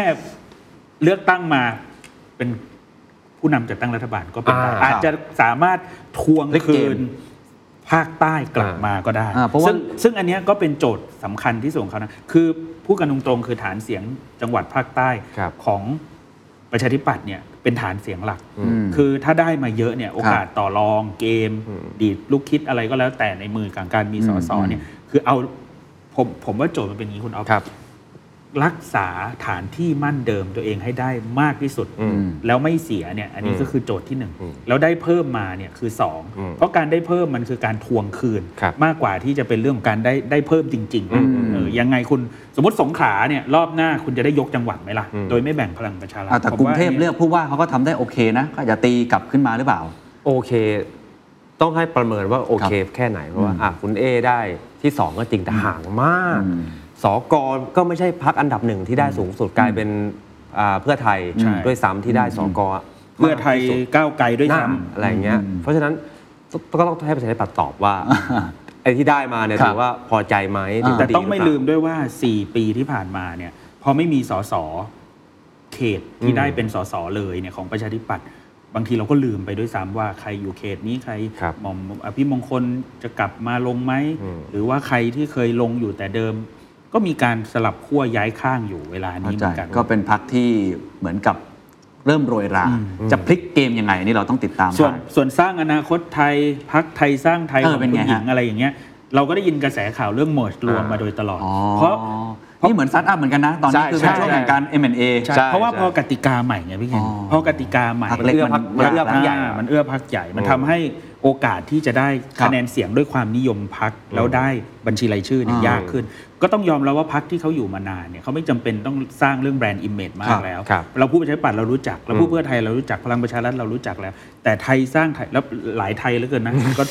อาจจะฟังแล้วสลับยังบ้างงงๆนะไทยสร้างไทยอะสร้างอนาคตไทยรวมไทยสร้างชาติอ่าเศรษฐกิจไทยอ่าอะแล้วก็โอกาสไทยของคุณอืมมิ่งขวัญอีกอืมอย่างเงี้ยทุกอย่างไทย ๆ หมดอืมคำถามก็คือว่าแล้วจะไปกันยังไงต่อ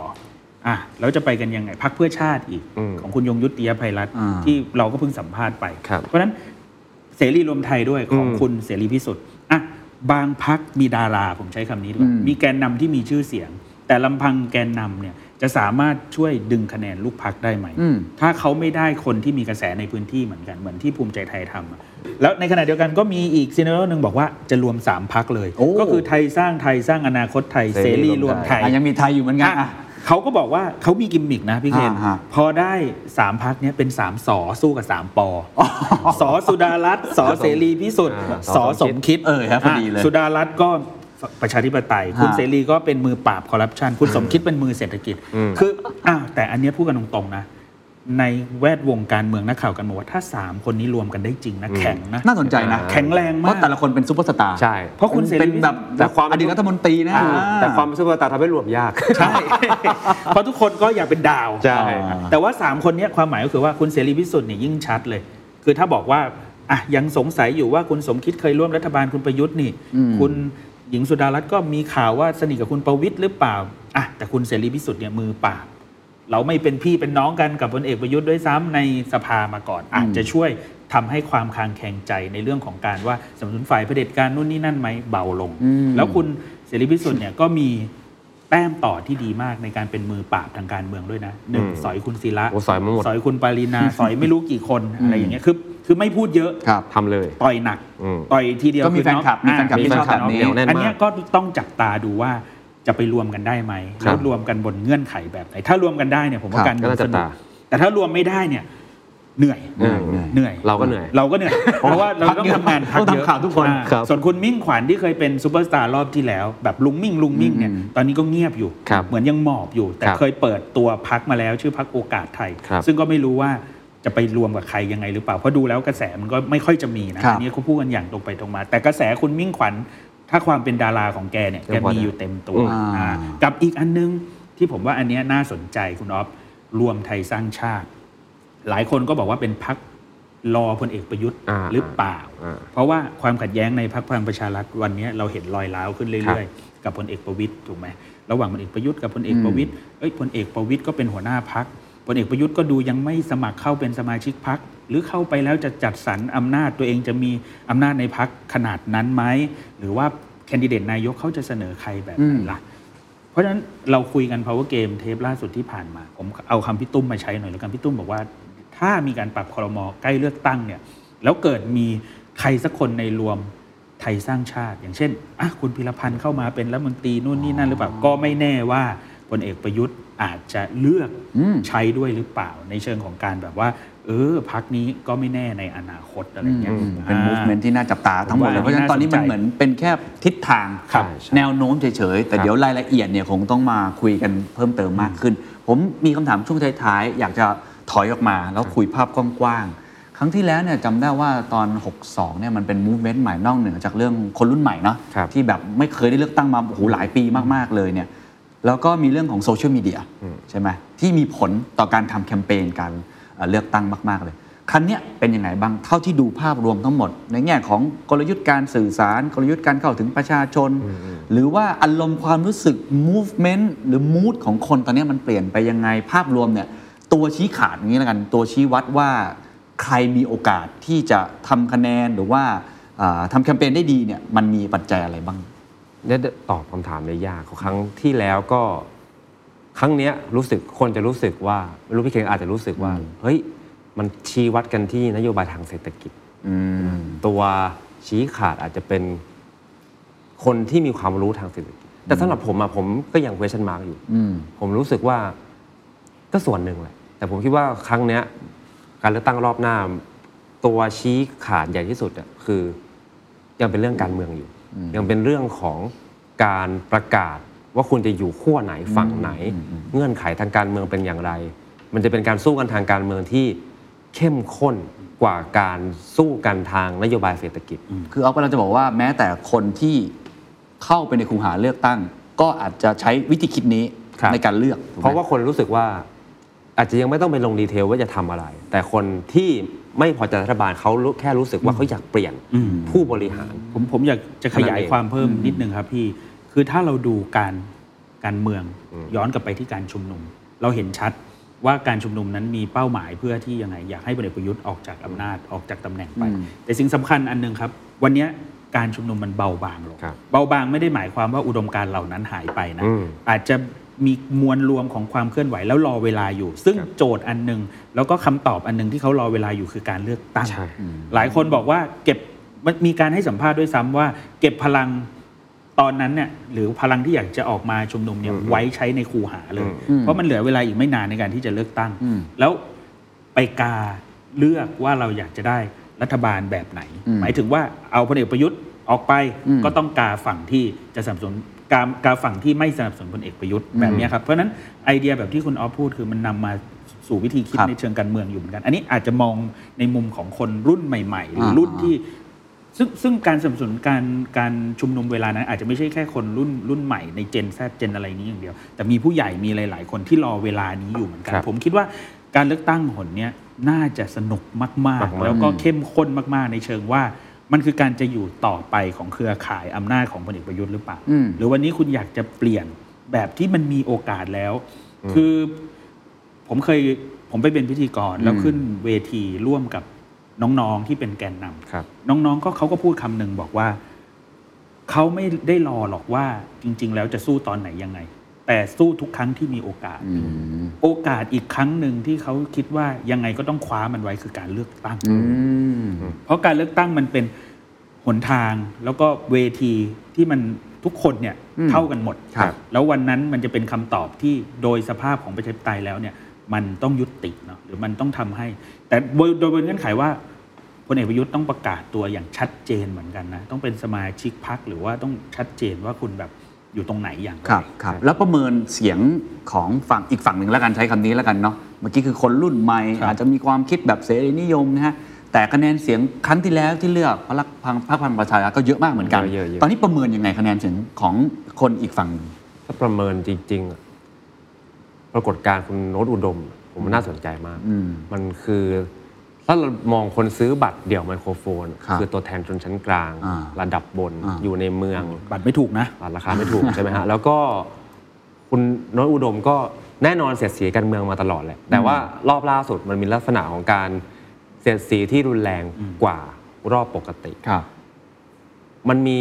แน่นอนผมเคยถามคนที่เขาไปดูสดๆนะฮะก็จะมีคนไม่ขำอยู่บ้างอ๋อไม่ได้ว่า ชอบใจนะครับครับแต่โดยมูดรวมๆขอืมำรู้สึกเห็นด้วยอืมยาโน้ตก็รู้สึกว่าเลือกมุกนี้ได้ เพราะว่ามั่นใจว่าคนดูเอาด้วยเอาด้วยอืมอันเนี้ยมันเป็นเรื่องของความรู้สึก มันเป็นความรู้สึกว่า คนชั้นกลางระดับบนก็เริ่มคิดไปในทางเดียวกันว่า อยากจะเปลี่ยนขั้วอืมเปลี่ยนข้างมันตัวชี้ขาด อันเนี้ยก็เลยไม่กล้าฟันธงแต่แค่